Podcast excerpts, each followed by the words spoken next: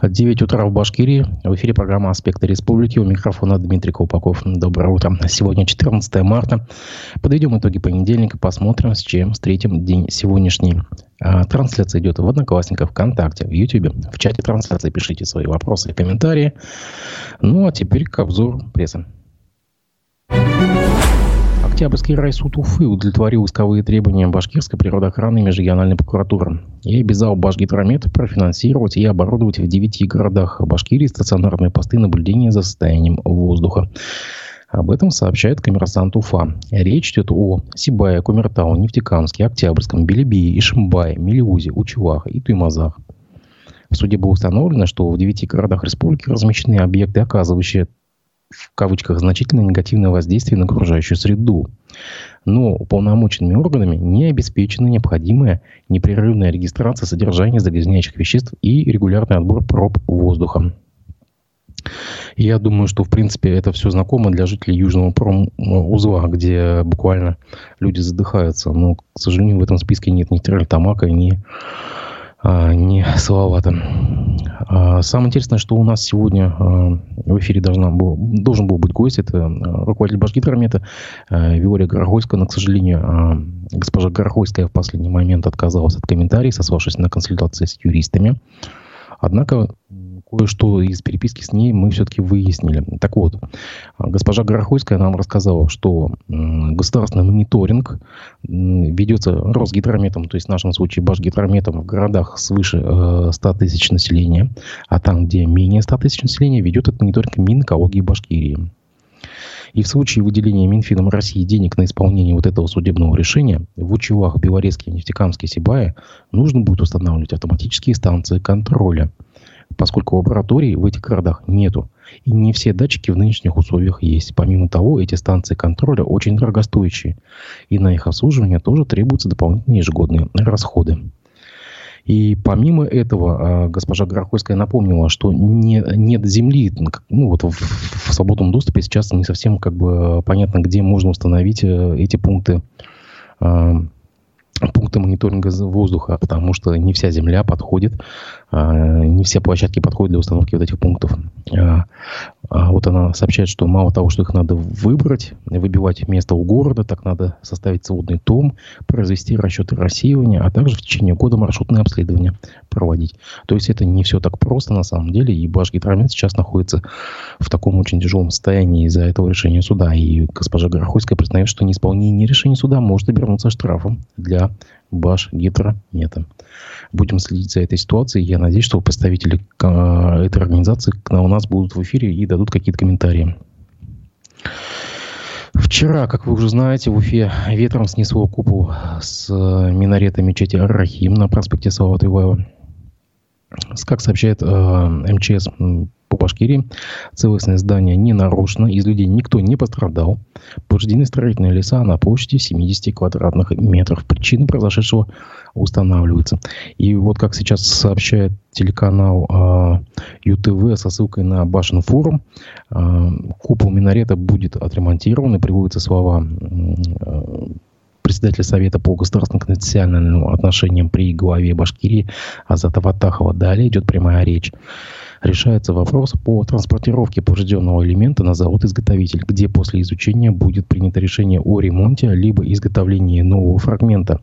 В течение ближайших недель минарет будет восстановлен. А, об этом сообщает Башин форум. Ну и еще один комментарий, пожалуйста, я приведу. А, комментарий нашего а, редактора. Сейчас скажу. А, печальное зрелище предстало перед жителями республики, пишет Руслан Валиев, как некий символ накрывшего нас без времени. А ведь у нас Э, ведь был у них хотя шанс решить эту проблему достройки. Лично занимался этим вопросом, пытался усадить стороны за стол переговоров. Но нет, все ли горды, то ли еще чего. Действительно, как бы у нас э, в эфире неоднократно выступал э, руководитель подрядной организации «Алтын Курай», который был отстранен от продолжения строительно-монтажных работ. И как бы с тех пор стройка застряла вот в таком вот виде.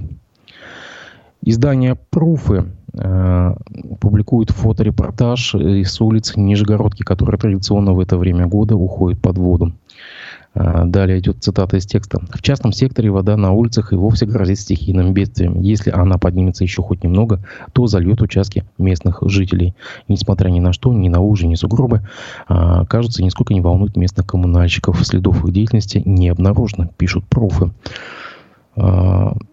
Я вот только вот не могу понять, что вот коммунальщики должны сделать в этом случае, ведь э, Нижегородка находится в низине, и она традиционно затапливается.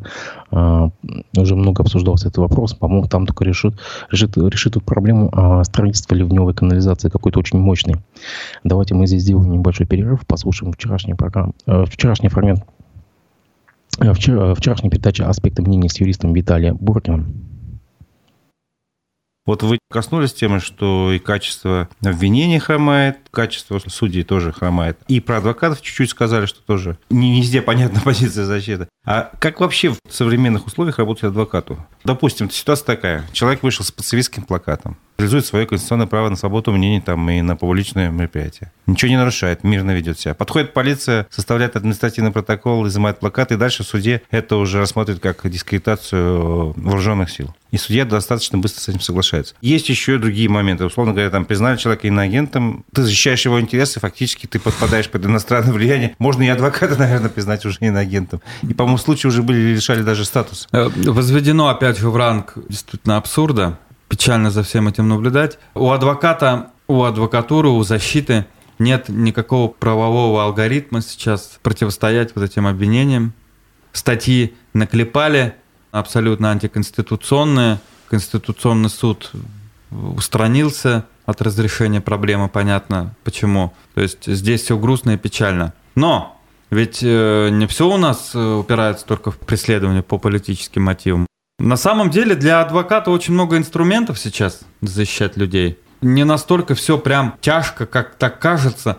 Но что такое адвокатура сейчас за редким исключением? Это вывернутая наизнанку полиция с прокуратурой. Понимаете, кто у нас? Ну, то есть бывший полицейский да. статус. То есть у нас в разных регионах по-разному, ну, наверное, допустим, процентов 60 это бывшие сотрудники правоохранительных органов в адвокатуре, а при этом надо же учитывать, что те, которые не работали в органах адвоката, они, как правило, работают по гражданским, по арбитражным делам, то есть практически приближается к 100% э, адвокатуры, которая работает в уголовной защите, присутствует. Поэтому то это, есть там некая корпоративная да, солидарность даже да, возникает? Да там, там не просто корпоративная солидарность, то просто уродство. Продажа интересов своих доверителей.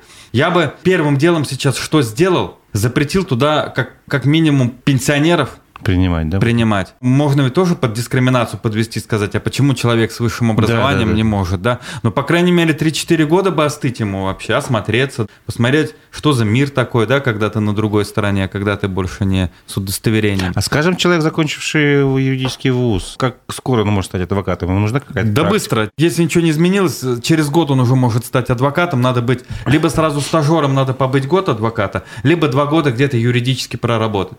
Можно было бы вообще это требование убрать. Для чего они нужны, я не понимаю. А вот с органами надо что-то решать. Причем даже абсолютно нормальный вроде бы человек, знаю, вот общаюсь, нормальный абсолютно прокурор, он не урод, он не фальсификатор, но он не сможет работать адвокатом. Ну не сможет он просто работать адвокатом, потому что особенно в этом регионе, помимо психологических установок, ну там просто стеснение будет. Надо ведь принципиальную позицию занимать. Ну, то есть ты должен оппонировать своим бывшим коллегам конечно, в суде. Конечно, и это как и бы... причем, причем я понимаю бы, это бы цивилизованно только делалось бы, да, тут на грани фола работаешь. Если ты хочешь чего-то добиться, тут на грани фола надо работать. Но не получится. Вот отсюда и нет результатов. У нас 90% обвиняемых по уголовным делам вводятся в заблуждение своими же защитниками, понимаете?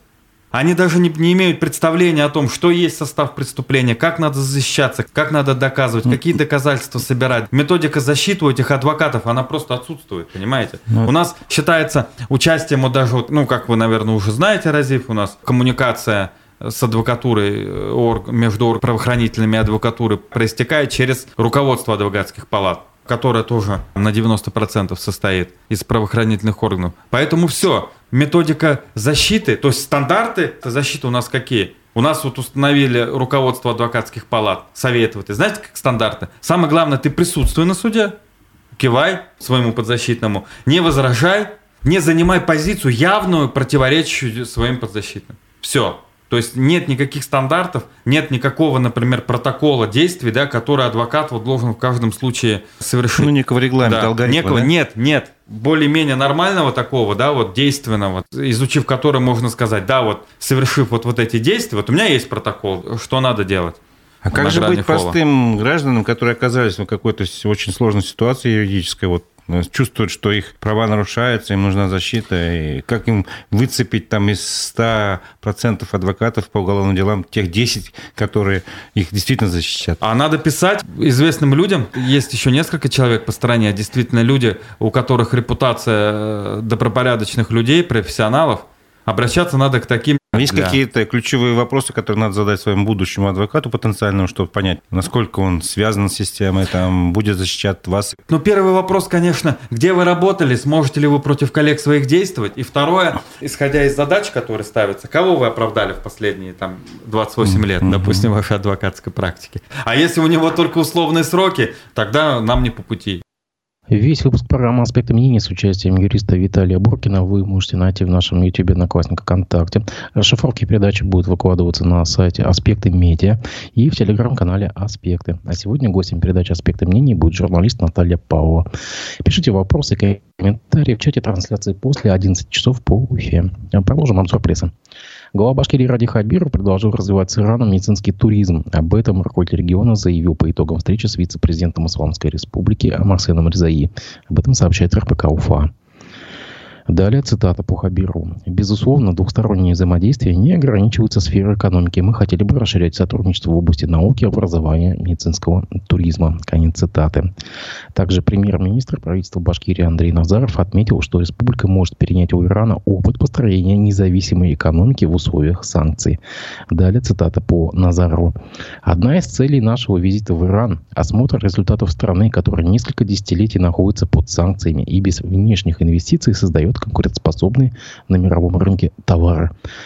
Нам важно перенять опыт, позволяющий достигать высоких результатов. Конец цитаты. Ну, вот, собственно говоря, видимо, к чему нас, собственно, и готовят к десятилетиям нахождения под санкциями второй Иран. Ну, это уже мое субъективное мнение. А далее в в продолжение темы глава Башкирии Ради Хабиров посетил в Тегеране Иранский дом инноваций и технологий. А, об этом сообщает Башинформ со ссылкой на пресс-службу руководителя республики. А, значит, э, далее идет э, цитата по Хабиру. Некоторые вещи нас не удивляют. Где-то мы вперед ушли, а некоторые очень интересны. Мы приняли ряд решений. Фармацевтика и производство медицинского оборудования здесь действительно развивается хорошо. Поэтому мы включим в дорожную карту визит руководства Минздрава Башкирии и наших специалистов. И еще один интересный проект, который родился в процессе осмотра. У нас в республике не развито производство пластиковых игрушек, а сырье для этого есть огромное количество. Попробуем создать совместное производства. Создаем свои игрушки экологически безопасные. Конец цитаты. А, в общем, также участники совещания обсудили возможность поставок из Ирана в Башкирию медицинского оборудования и перспективы сотрудничества в других направлениях. Одно из них – это реализация совместных проектов в области компьютерной анимации. Напомню, это был материал агентства Башинфорум. А, там же в Башинформе э, сообщается, что постановлением правительства Башкирии утверждена методика расчета платы а, за проезд по платным автодорогам и платным участкам дорог. В общем, э, ценники таковы. В приложении к постановлению указан предельный размер взимания платы. Минимальным 12 рублей за 1 километр будет для машин с двумя и более осями, включая прицепы, высотой не более 2 метров. А, значит, э, максимальные 269 рублей за километр предусмотрено для транспорта с э, тремя и более осями высотой 2,6. Ну, то есть под это подходит описание как раз не знаю, туристические или междугородние автобусы. Ну, то есть более-менее уже э, становится ясна планка ценовая. Также Агентство РБК сообщает, что Башавтранс закупает 10 туристических автобусов большого класса. Начальная максимальная цена контракта почти 138 миллионов рублей. Поставщика отберут 29 марта. А, летом Башватранс уже закупил два туристических автобуса большого класса за 21 миллион рублей у компании «Автолидер Восток». Были закуплены китайские автобусы производства компании «Ютонг». Ну, вот, странно, почему не унифаза. А, портал УФА-1 сообщает, что бывшего генерального директора БППО «Прогресс» подозревают в мошенничестве в особо крупном размере – Э, как рассказали в Следственном комитете, против него возбудили уголовное дело. По данным э, УФА-1, речь идет о Марате Тимирове, который руководил предприятием в 2021 году, а также является депутатом Финского горсовета. Согласно версии следствия, преступление случилось в августе 2021 года. Менеджер заключил по контрольной ему организации два фиктивных договора. Компания должна была поставить софт на сумму 1,7 миллионов рублей. А, как считает следователь, на самом деле разработкой программ занимались сотрудники заказчика. Ну, то есть сам завод внутри себя и делал этот софт. А полученные деньги директор обналичил и забрал себе. Это было издание УФА-1. А, также РБК. Э, объем инвестиций в реконструкцию ТСК «Гагаринский» в Уфе составит порядка 400 миллионов рублей. А, сообщает РБК со ссылкой на мэрию Уфы. Реализовать проект планируется в 2024 году. Далее идет цитата э, источника мэрии. Целью проекта является реконструкция действующего рынка и, строящегося, э, и строительство торгового объекта нового качества, отвечающего потребностям жителей и соответствующего архитектуре города. Реализация проекта подразумевает поэтапное проведение реконструкции ТСК «Гагаринский», в связи с чем его деятельность э, э, действующих арендаторов будет продолжена. Ну, то есть рынок э, Гагаринский будет снесен, на его месте будет построен торговый центр. РБК взял комментарий у директора сети агентства недвижимости «Эксперт» Елены Андреевой, и она считает, что еще один торговый центр в Сипаево вряд ли привлечет знаковых арендаторов и найдет свою целевую аудиторию. Это был РБК Уфа. Э, нижний порог призывного возраста на срочную службу для граждан России будет поэтапно повышен с 18 до 21 года. Соответствующие изменения федеральный закон о воинской обязанности и военной службе внесены депутатами Госдумы, сообщает агентство Башинформ. А, при этом также предлагается увеличить верхний предел призыва с 27 до 30 лет. Этап перехода продлится с 24 по 26 годы сообщает агентство Башинфуром. А, местная повестка у нас на этом закончилась. И давайте мы почитаем а, телеграм-канал «Эхо новости». На лидера музыкальной группы «Ногу своего» Максима Покровского составили административный протокол о дискредитации армии. Я даже не знаю, Покровский он иностранный агент или нет. На всякий случай скажу, что иностранный агент мало ли. О причине ничего не, со- не сообщается. Музыканту грозит штраф в 50 тысяч рублей.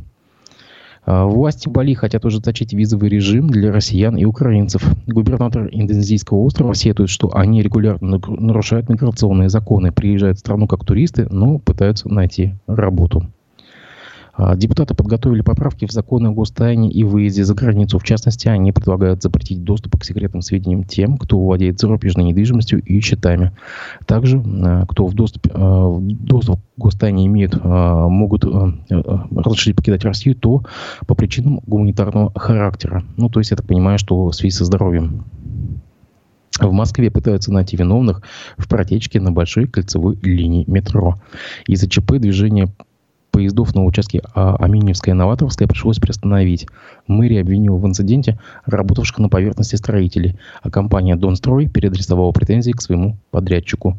Ну, напомню, что по некоторым данным над э, тоннелем строили э, рекламный щит, и одна из запор этого рекламного щита провалилась вниз и немного повредила тоннель метро. А президент США пообещал ужесточить банковское регулирование после краха банков Silicon Valley и Signature Bank. Байден заверил американцев в полной безопасности банковской системы страны и отказался спасать пострадавшие кредитные организации. Это был телеграм-канал «Эхо новости».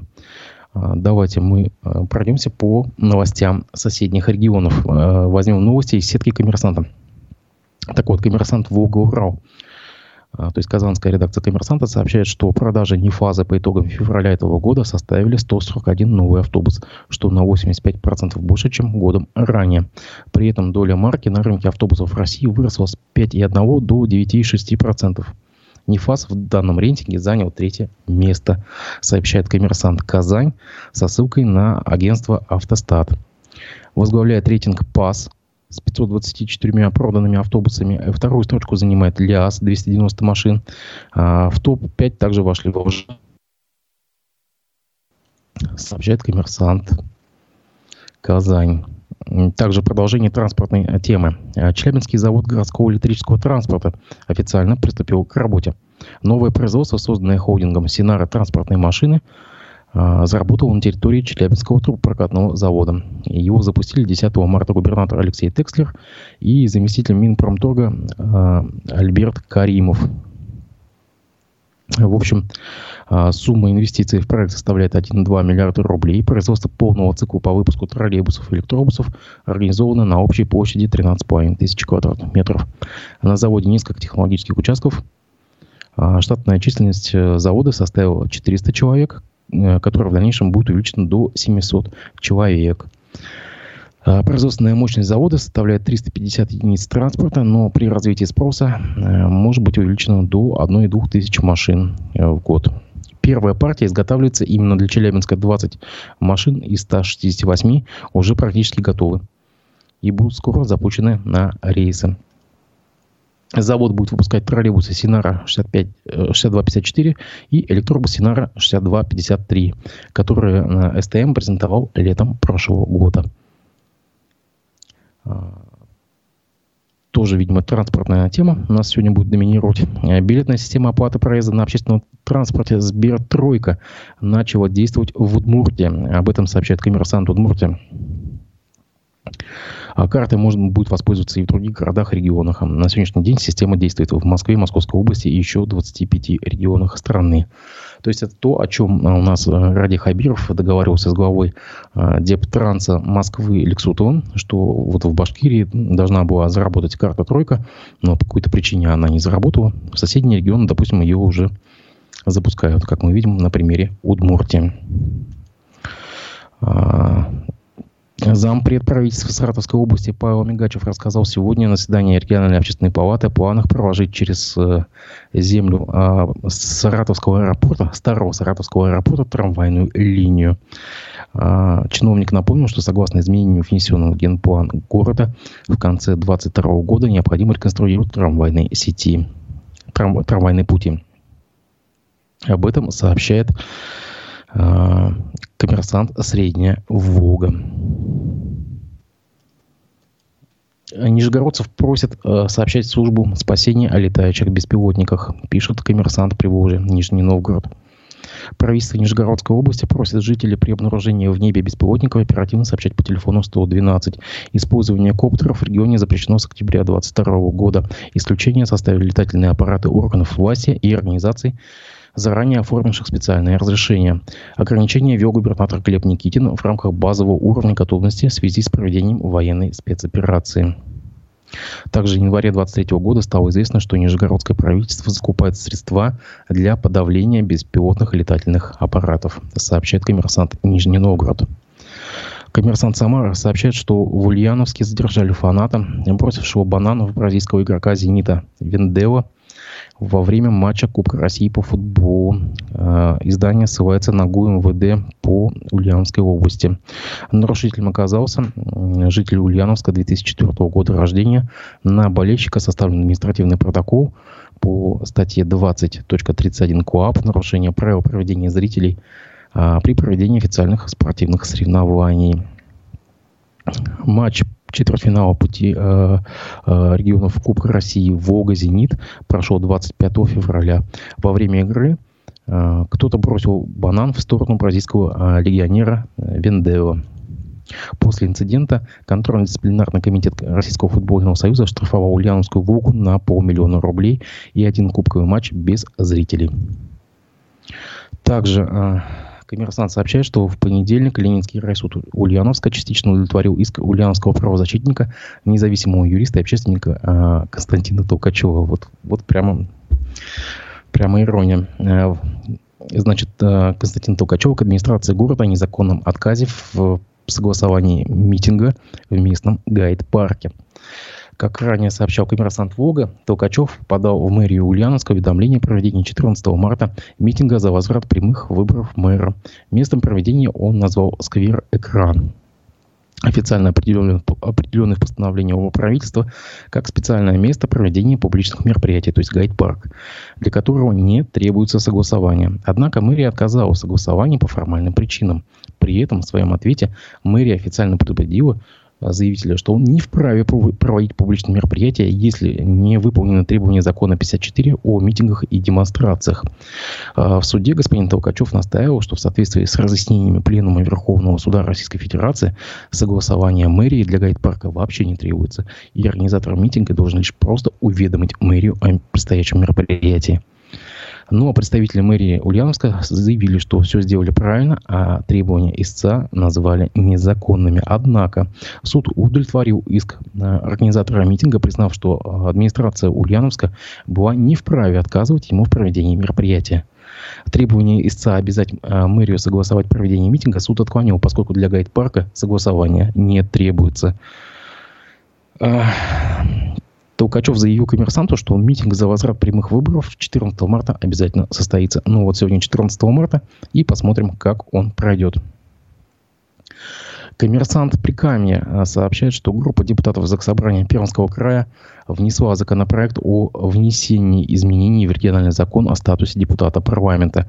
Его инициаторы предлагают э, дополнить его нормой, которая позволяет досрочно прекращать статус депутата, если он без уважительной причины отсутствует на заседаниях свыше 6 месяцев подряд. Депутаты говорят, что приводит законодательство края в соответствии с федеральным. По их мнению, проект носит дисциплинарный характер, поскольку за прогулы и неисполнение обязанностей лишить полномочий депутата сейчас нельзя. Об этом сообщает коммерсант Прикамье. Ну, с обзором региональной прессы мы покончили. И о погоде.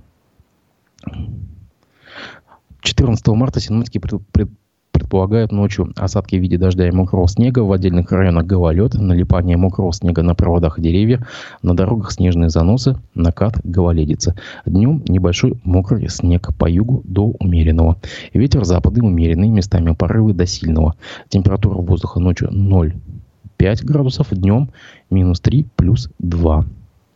Напомню, что сегодня гостем передачи «Аспекты мнений» будет журналист Наталья Павлова. Я жду ваших вопросов и комментариев в чате трансляции. Встретимся в эфире после 11 часов. Не прощаюсь.